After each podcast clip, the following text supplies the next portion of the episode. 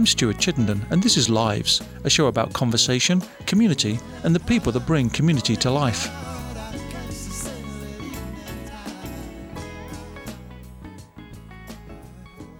Faraz Momand rose from being a refugee within his home country of Afghanistan to become press coordinator for Afghanistan's president, Hamid Karzai. He was also a liaison officer between embassies, NATO, and the international media. Gargashta Katawazai is the youngest person ever elected to the Parliament of Afghanistan. She subsequently served as the first female government spokesperson on public policy issues. Katawazai has been an international panelist on women's rights issues. She spearheaded efforts to build several schools for girls and a hospital for women in her home province in Afghanistan. Firoz, Gargashta, and their family became refugees after uncovering a plot against American diplomats and military officers. Today, military officers knowledgeable of this plot believe Momand's actions saved American lives. After a long and difficult journey, the Momand family relocated to Nebraska. Uh, thank you both for being on the show and welcome.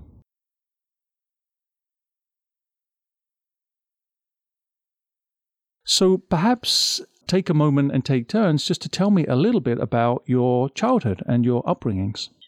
Uh, I was born in the Kabul, the capital of Afghanistan. So, because of the civil war at the time, and my father was uh, in a government official, my family moved to Pakistan as a refugee, and we spent more than a decade there as a refugees. Um, the life in Pakistan was hard. It was not uh, easy to be a refugee in Pakistan. Um, people were bullying. There were no service for refugee, like um, no medical, no schools, nothing. Everything you have to earn money and pay for them.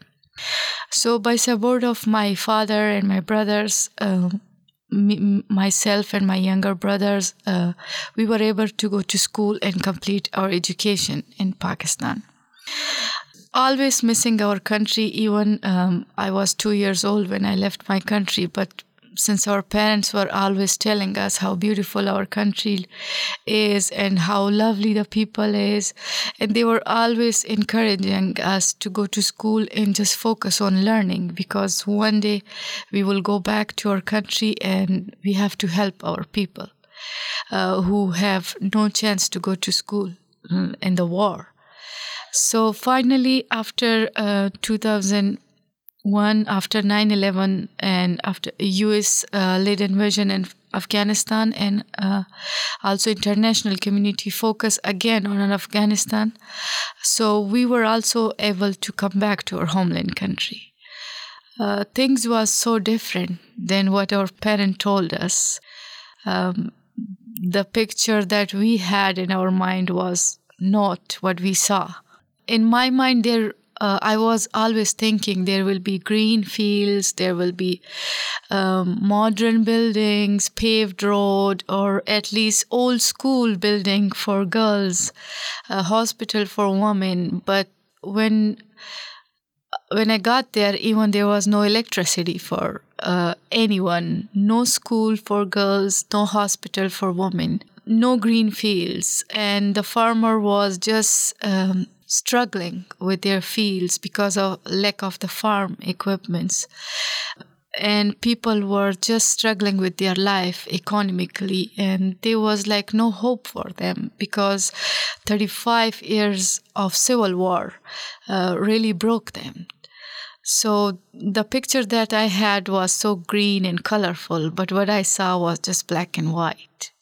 And that was the time when um, I realized why our parents was so pushing us and so always telling us just focus on learning just focus on learning because they knew that our country need people to rebuild this country so that was my childhood and and young age before we go to Faraz, tell me just a little bit more about what life was like in Pakistan. Did it feel like home at all? Um, what What were your childhood experiences?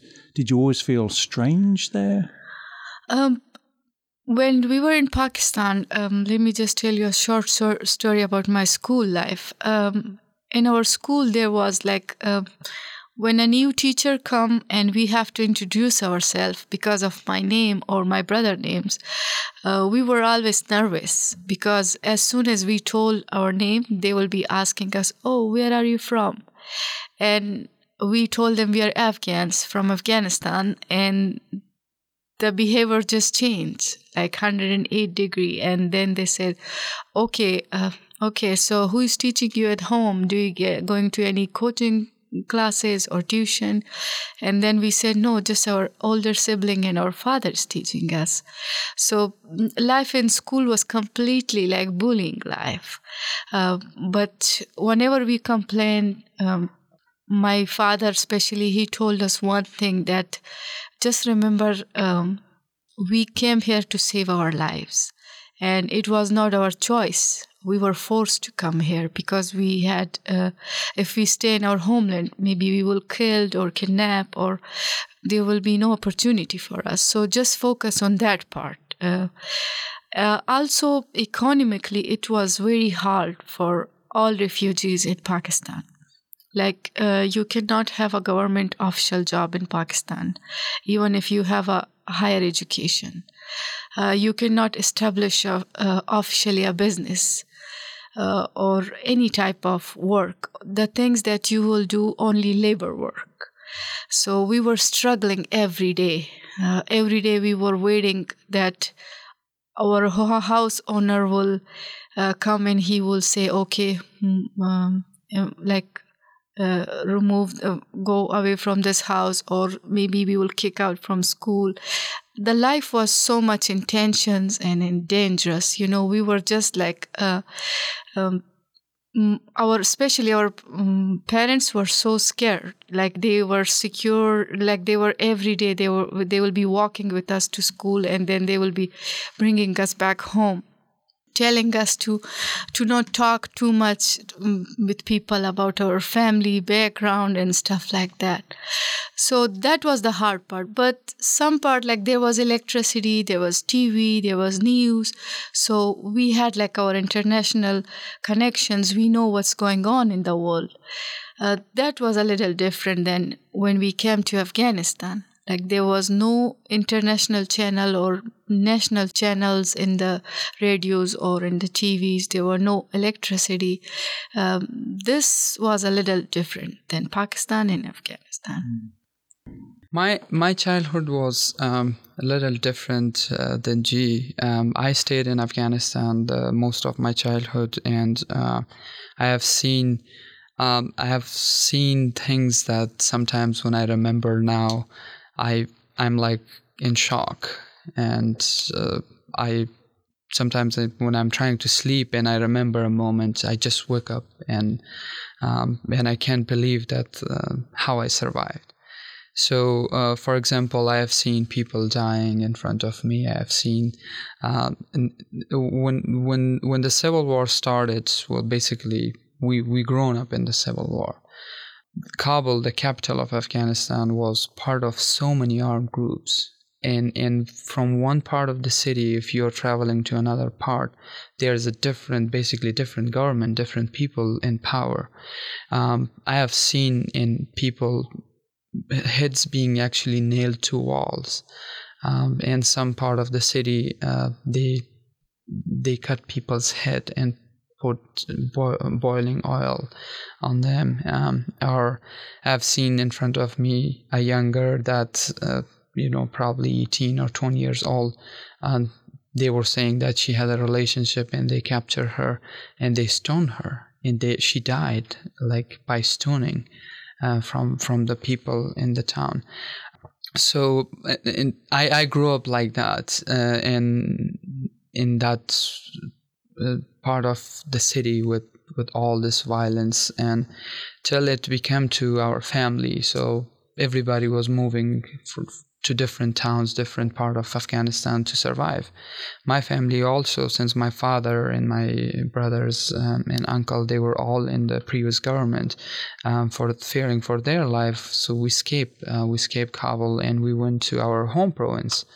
Um, till till the time come that it was it was for my family to become a well we were refugee in even in our country uh, but to move from uh, from one part to another part. Um, i remember we were um, we we family family size of eight we were living in a tent that uh, basically sleeping there at the night we would just you know squeeze each other so we can fit there. Um, drinking water um, i remember uh, walking four or six miles both way to bring drinking water um, that that was the type of life that we had there as a refugee for almost four years before we moved to Pakistan and uh, became refugees. As G talked about Pakistan, um, all the refugees had the same kind of life, and people were being bullied, and um, even um, sometimes the government will they get you, they will you know they will ask for a bribe because you are not a citizen of Pakistan. So it was it was a difficult time being as a refugee in Pakistan and um, many other challenges. Describe these transitions. Um, perhaps how did you get back from Pakistan to your sort of family home? Yes, when we um, arrived in 2001 to Kabul, the capital of Afghanistan, um, basically our home was in Kabul because of my father's previous job. Uh, so it was summer, and uh, the school were in summer vacations for a short term. And since I was graduated from high school, my parents thought it it will be good to visit our home province in the south and um, meet our extended family members still living there. Mm, so it was um, for me it was so exciting. I said okay in the city there is a war like the building everything is so destroyed. Let's see how the village life is. So after three hours drive uh, we arrived to our village paktika katawaz it was shocking. Uh, it was so shocking to me because um, same thing like my mom especially she was always telling us like how green and how peaceful the village was when she was child. She was always talking about different fruits about different kind of plays that they did functions for women like a happy life but when we got there um, I can just read the people eyes and I can just see from the way they live how poor poor they were and how war affected their common lives, uh, especially for children, uh, even boys and girls. At least boys had a hour or two hour to go to a local school. Uh, after that, they had to help their father for finding woods to burn and cook food, or to just um, help them in the field or with the cows and stuff like that. For young girls, uh, after a week, I noticed there was nothing to do for them. The only thing they were doing, helping their moms in the homework or taking care of their young siblings all the time. Uh, the young girls were even not allowed to go play outside. Uh, they were staying home, and all the focus was that they have to learn the homework and become a future mother. Uh, so it was like heartbreaking for me uh, as a girl from that village, uh, I just compare myself with them that my parents pushed me all the time to go to school, have a future, decide something for yourself. But those young girls, even they are intelligent, but there's no future for them, there's no choice for them. So that was the time I talked to my parents and I told them okay, I have at least a high school degree or like some education, but what about those young girls? Uh, they have like nothing and they still they still have no plan like where they have to start i said someone need to start from some point and after some conversation and um, a little worrying about my security in the because our province have 500 kilometer border with Pakistan and it's a dangerous and conservative part of Afghanistan. So they were a little worrying about my security, but still they agreed that uh, at least for this summer I should start a homeschool for young girls. And I stay in my village and um, of course it was not easy to convince father who never been saw their mothers or sister or anyone else to go to school uh, to t- tell them that send your own daughter to school or this homeschool will at least a bright flag or a bright light for them. It was not easy. But after talking um, talking to them telling them the benefit of education I told them this province need to survive and you have to work for it. No one else will come for you from Kabul or another province. You must send your own daughter to school. So we start only with 15 girls homeschool and uh, in six months the number get more than 50 girls and people were asking for more homeschools in my province. Uh, for women health, it was a big issue, especially childbirth.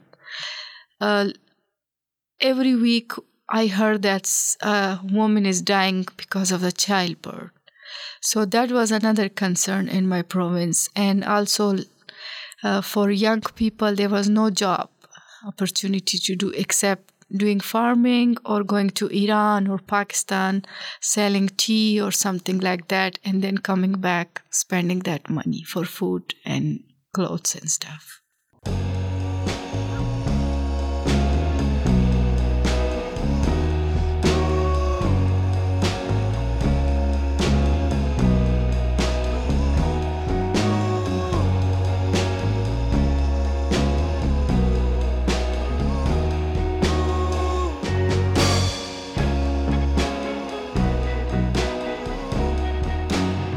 Why don't we catch up with you Firoz and, and, and your sort of journey, continuing journey in Afghanistan?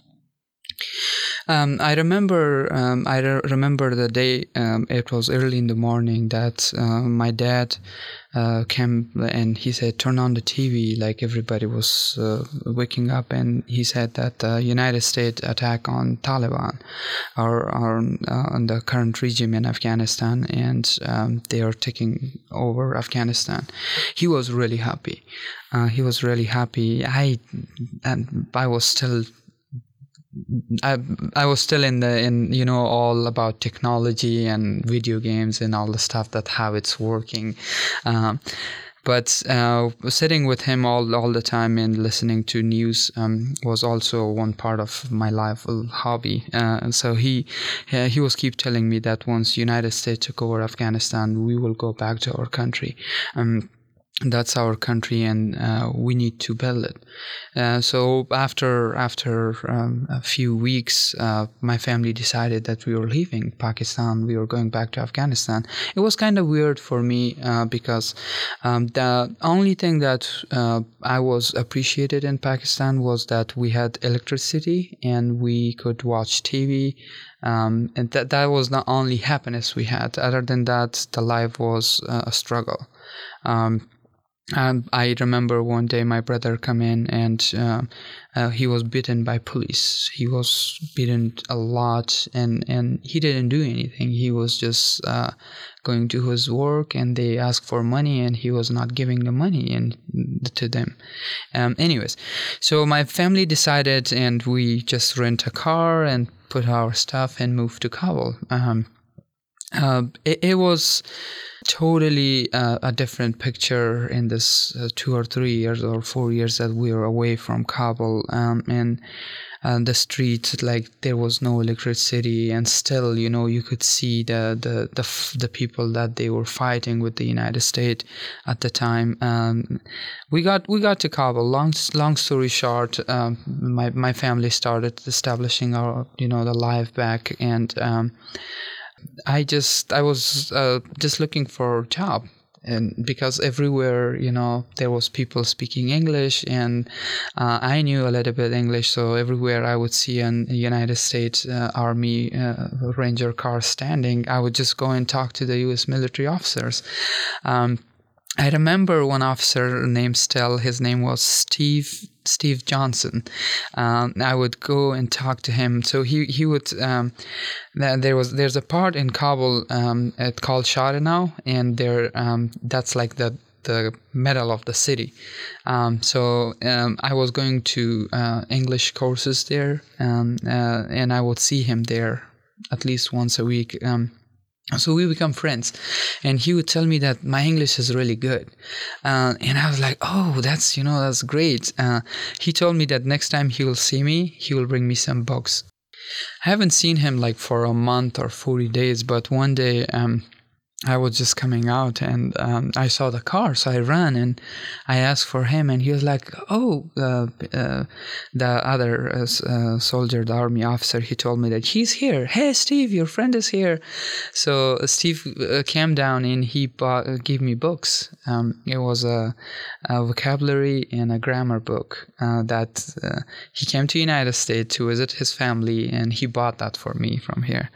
So that's how you know I started my relation with the United States government or the military that they were there.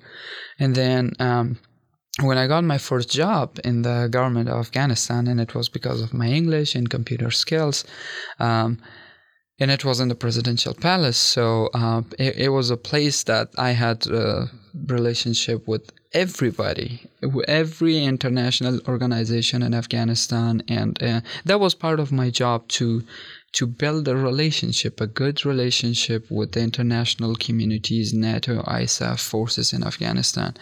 Um, but we had we had a really good uh, relationship with all those international communities. Of course, there was people you know talking all the time. Um, I remember um, the first first time that they blamed me was um, they were telling me that I work for Pakistan because I came from Pakistan, and then uh, after a few months, some people were talking that I work for India because I have good relationship with Indian embassy, and then later they changed it to Germany, and then you know different embassies, British, but I had relationship with everybody as a as a as a and it was working relationship. Uh, with the United States, of course, the United United States uh, has a big presence in Afghanistan. It still have that presence. Uh, so um, we had a really good relationship with my friends and colleagues from the U.S. Embassy. Let, let, let, me bring it this way our relationship was that close that i would go to M- us embassy just to the door and say that hey call this person and tell him that i'm here and i will get in getting into the US embassy is not easy. You have to have appointment and stuff.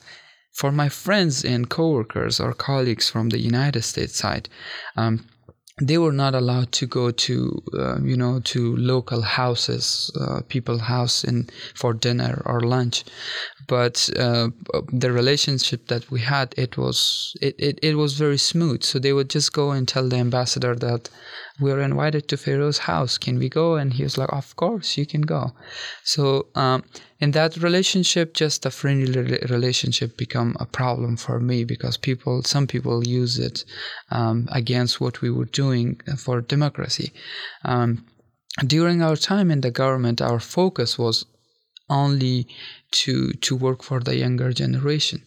Um, when I met G uh, uh, as uh, as a youngest politician, uh, I I was surprised that uh, there are you know there are women and girls that they are fighting. Uh, they just need that support. So in my mind, uh, I didn't tell her at the time. In my mind, I I just had a plan that that would be good if we get married and continue our our mission. International diplomacy and romance at the same time.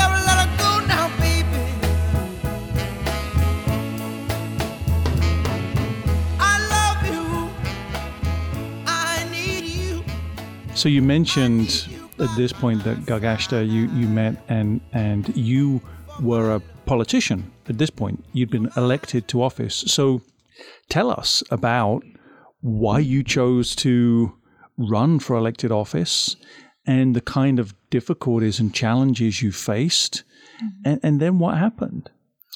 Yes, as I told you earlier, that when I start school, it was a non-official homeschool for girls. So the number was getting increased every day, and people um, wants like everybody wants their uh, daughter to be in school because they saw the happiness in their child.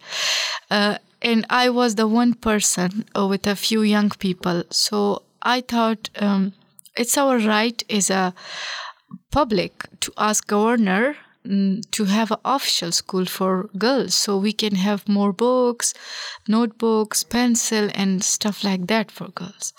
So me and um, a few young people from my province we went to the local governor office. Uh, and very respectfully i asked him i said i'm here uh, and I thought a lot about it to continue my higher education or stay here. And finally, I decided I have to stay here because my province need me.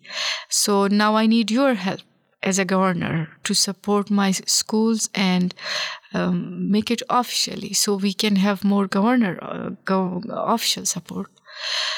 But very easily and just in a few minutes, uh, governor just rejected my application. And he told me, he said, I really respect your parents, and as an older person, I advise you to go back to Kabul and just focus on your learning.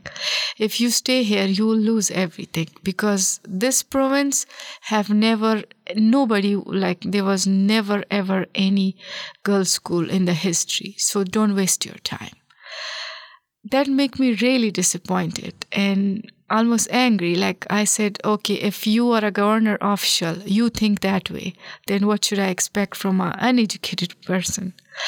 So, and then um, I realized, I said, okay, if I had a good person in government, so they can they can create great policy for this province.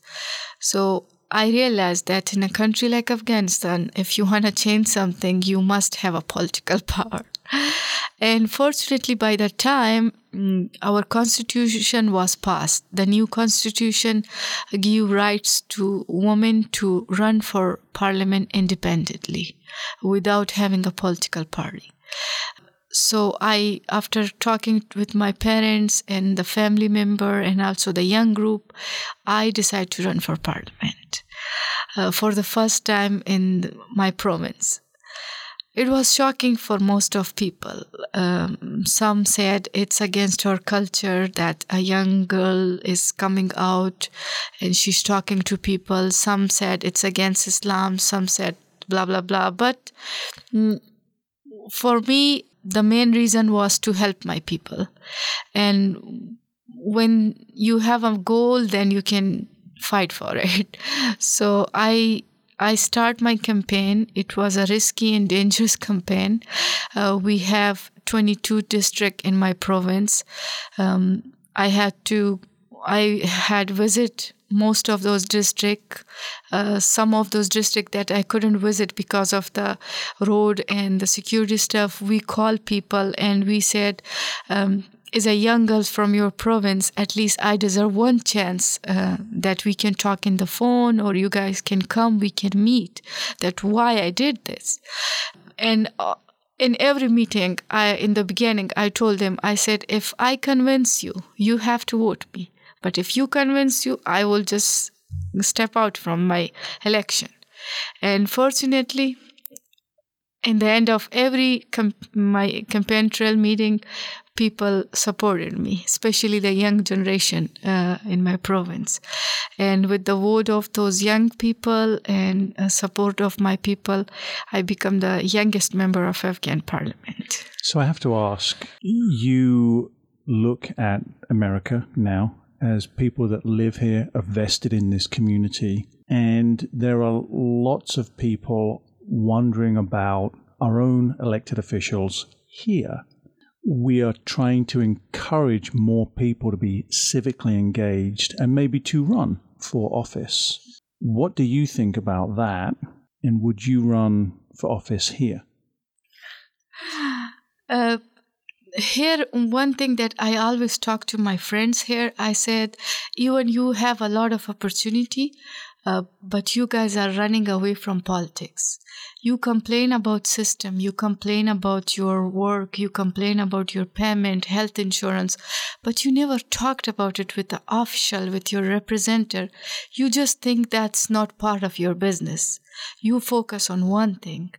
Uh, that's what i'm telling them that in a Afghanistan history, when I study myself, one of the main reason why uh, we had civil war because they told young people that future is your. So they took today from them. That's why i'm uh, I'm telling my friends here that you have the internet opportunity, you have uh, so many social media opportunity. Just talk about your opinion, talk about your rights, and there are so many peaceful way to talk. And those people who are your representative, they are not big people. You made them big.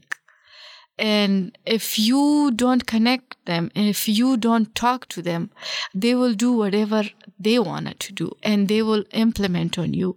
So instead of making them to draw something for you, you draw the draft for them.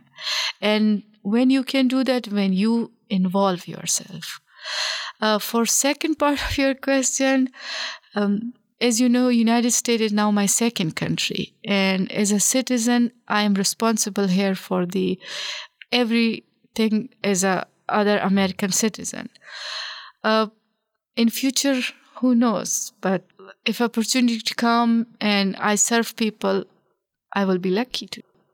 You both have experienced um, doing the kinds of activities that are, I, I think, to my eyes and many of our listeners, following a really strong uh, value system, set of beliefs, a, a moral framework that, that you believe in that seems recognizable to people. Mm-hmm. But clearly, what each of you did was not popular with everybody to the point where your situation was actually quite dangerous. And I, I, don't necessarily want to spend a lot of time resurfacing for you guys every single moment that your lives were in danger but perhaps just talk a little bit about how dangerous this was for you to, to follow your beliefs and, and then what was the catalyst for you actually to, to leave?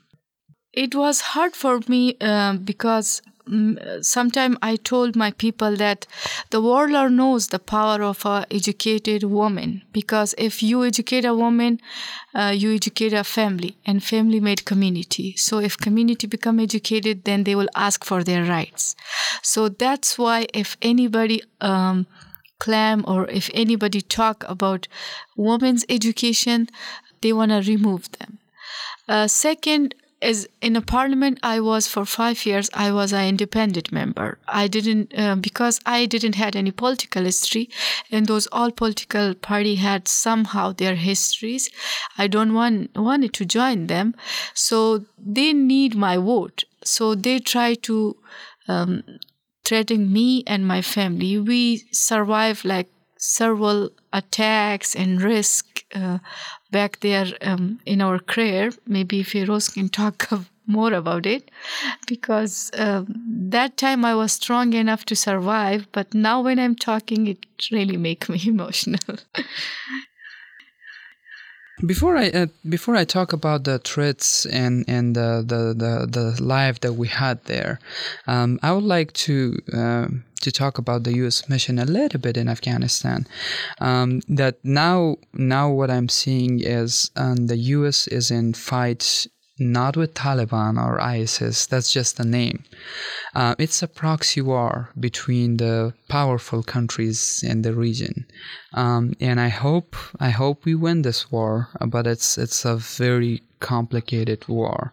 Um, we tried we fight for seven years. Um, i was in the heart of government. I know a lot of things that i, I cannot talk here about it but um, this war is almost we are getting to 17 years but it's not ending and there is no win. And i remember 2005 and 6 that how freely we can travel from one part of afghanistan to another but today in 2017 you are not saving the capital. So we're going backward. We're not going forward. Anyways um, i hope i hope we win this war um, and um, as President Trump uh, recognized recently that uh, the region countries, specifically I will mention Pakistan, is the, the biggest enemy of United States. I'll, I'll come back to our part and, and step back a little bit from politics. Uh, I I and my family we um, the, the like a threat or uh, the threatening phone calls or uh, a plot to kidnap my son from daycare these things were very routine for me that now i'm scared but at that time i don't know how i was dealing with it. Um, like for example when i heard that they're kidnapping my son from daycare and i have to run and save him that moment that i remember now i don't know how i did it. Or many threatening phone calls or even waking up with a grenade in my window. Um, but we survived and we survived and um, tell the, the time that it was an end for us because we saved americans life we saved americans diplomat and, and military officers life and after that i had less than 24 hours to save my family life and we have to run and again we end up from where we started as a refugee, we became refugee again. You talk about having 24 hours to make the choice. You've undertaken a very dangerous personal action for yourself and your family. You've unveiled a plot to harm American lives that puts you and your family in danger, and you have to vacate your country within 24 hours to, to get to Turkey. What is going through your head as you make the decision, we are leaving? Um, it, it was it was not an easy decision. I was leaving my family behind. I know I had my wife and my son with me, but I have extended family back there. I still the moment that I remember that I was hugging my mom and I was telling her bye. It was not easy, uh, but I had no choice. If I would stay there, we would be not alive today because the people that I was facing, they are they are in way higher in power than I was there. Uh, it, it was not an easy decision, but at the time I had no other choice to escape, just to go somewhere. And I didn't know that I will be going to you know to become a refugee and then i'll be going to united states no that was i just needed to run from kabul at the moment uh, which we did which we escaped and run um, uh, in in the country that uh, we were basically planning to have vacation in Turkey. That country become our our um, second home for 14 months, as 14 hard and struggle months that um, my son um, uh, he was t- uh, two and a half three three years old three years old he broke his arm um, and we could not take him to well we took him to hospital but basically they were not doing the treatment because we were refugee. We didn't had any documentation or money to pay. Uh, so um, it, it, was it was a really tough life um, and i just now that i'm in the united states and i do some advocacy for refugees because i feel those people that they stay in the refugee camp for 10 to 20 years how they survive um, that that is that is a really difficult life there as a refugee.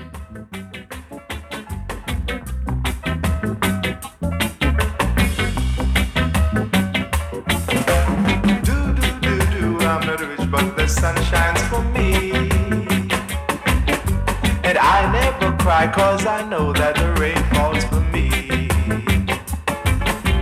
I'm not a king and the salary I earn money's not all. One day I must win, win. So do, do, do.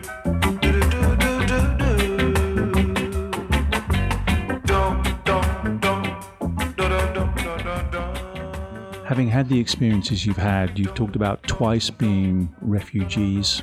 Does it trouble you, perhaps, how we now talk about refugees as if somehow they perhaps harbor dangerous criminals or it's a subterfuge for some nefarious international plot? I, I just wonder how you feel as refugees now, being you know being here.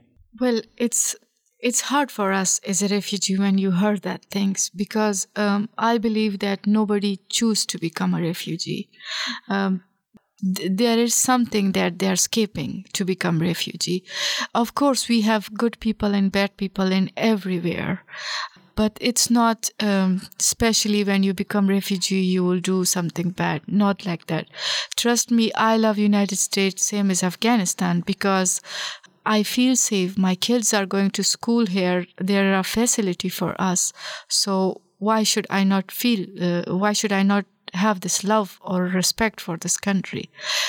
Same thing, I think most of refugee uh, have this. But when we sometime when we heard the news or people are talking about refugee or foreign people, uh, that's hurt because um, that time my only wish will be that at I hope sometime they can meet a refugee that how they struggle and why they become refugee or just ask them why you are here. Uh, so nobody choose to, but it's it's just a life matter that you become a refugee. Like G said, uh, being a refugee is not a choice. If this was a choice, um, a two option choice, I would never click on that choice to be a refugee.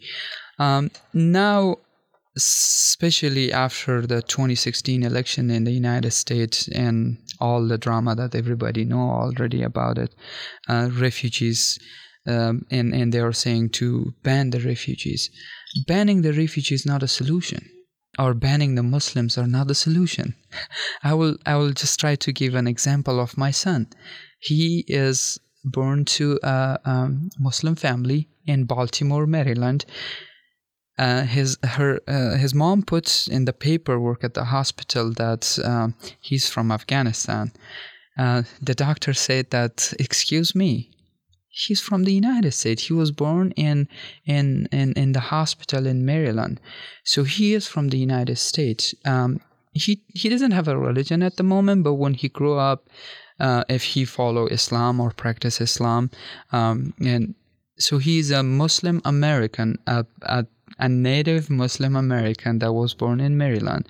So you are banning him from entering the United States if he traveled to go to his dad's country. See, these these are the thing that it's um, it's it's just a political game. Um, it's just on on the com- campaign trail that you promise to people, um, and like G, G mentioned that most people are away from the politics in, in the United States uh, and, and they are just you know busy with their daily life.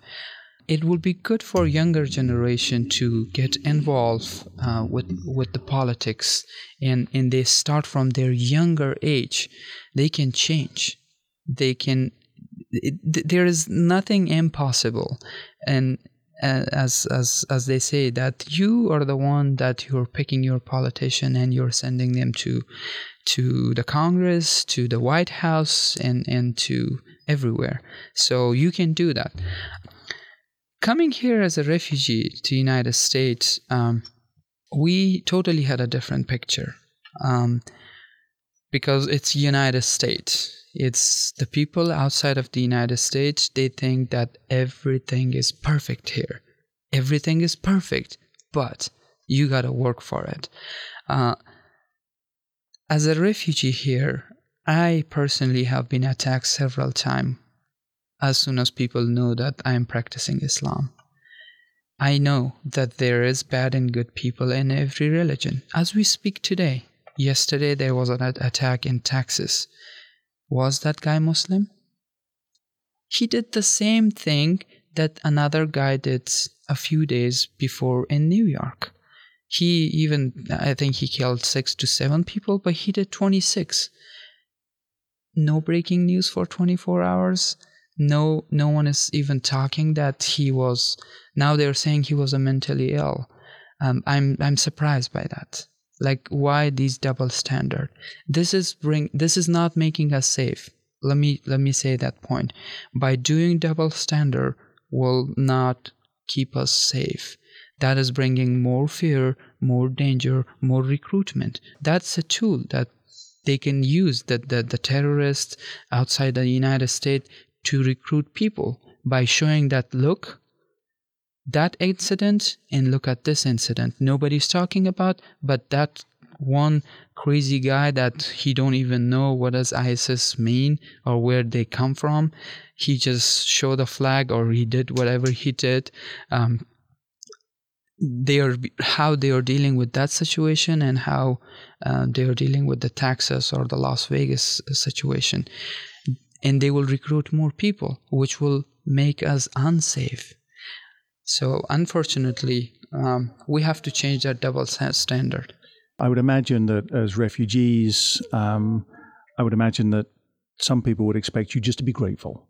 And, and yet, America, of course, is a country of contradictions, hypocrisy, greatness, but also a, a, a history that, that it can be ashamed of in some respects too. Um, but nonetheless, it is it is a great country that, that can be a beacon for freedom very often. But you're right. You you've experienced, I think, some some terrible traumas uh, in your native country and other countries. But also, that that doesn't make your experience here any easier either.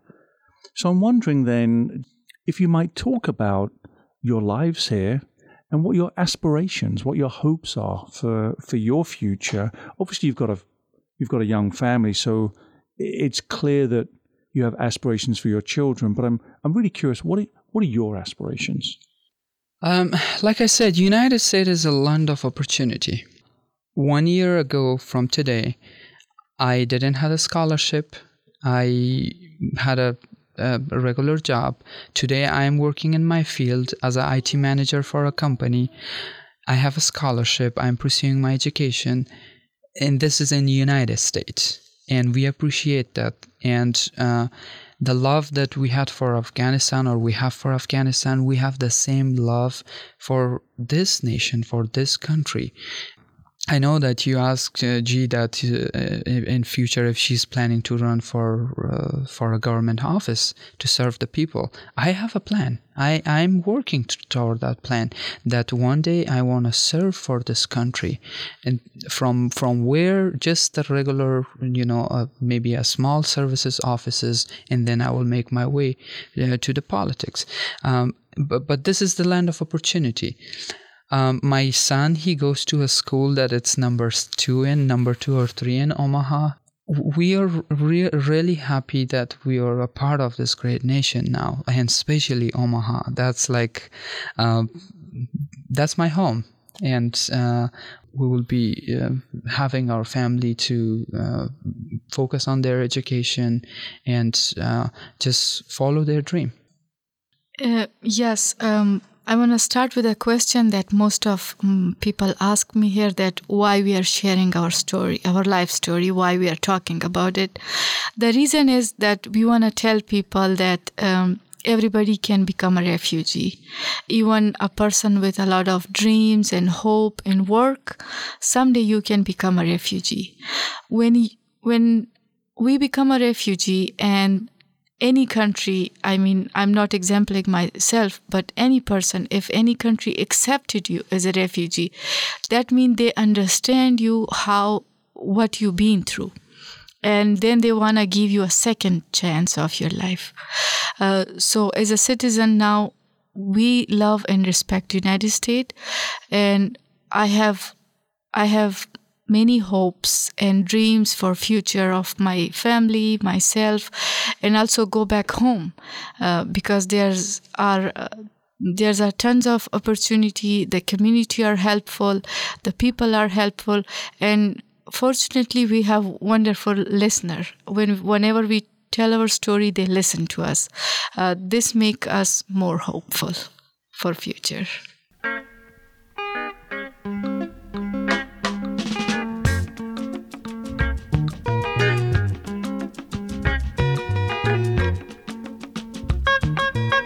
To listen to this show again and to hear past shows, Download the podcast at iTunes, search for Lives Radio Show with Stuart Chittenden, and leave a review while you're there to let me know what you think of the show.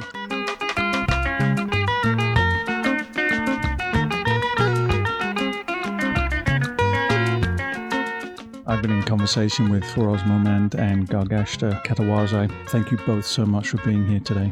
Thank you for having us. Thank you.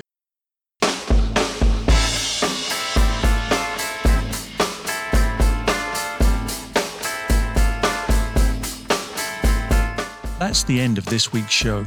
The sound engineer was Dalamar McTizick. The magnificent Marion Fay helped produce the show. Lives is an executive production of Squish Talks. I'm your host, Stuart Chittenden. Join me next week for more community, conversation, and the people that bring community to life.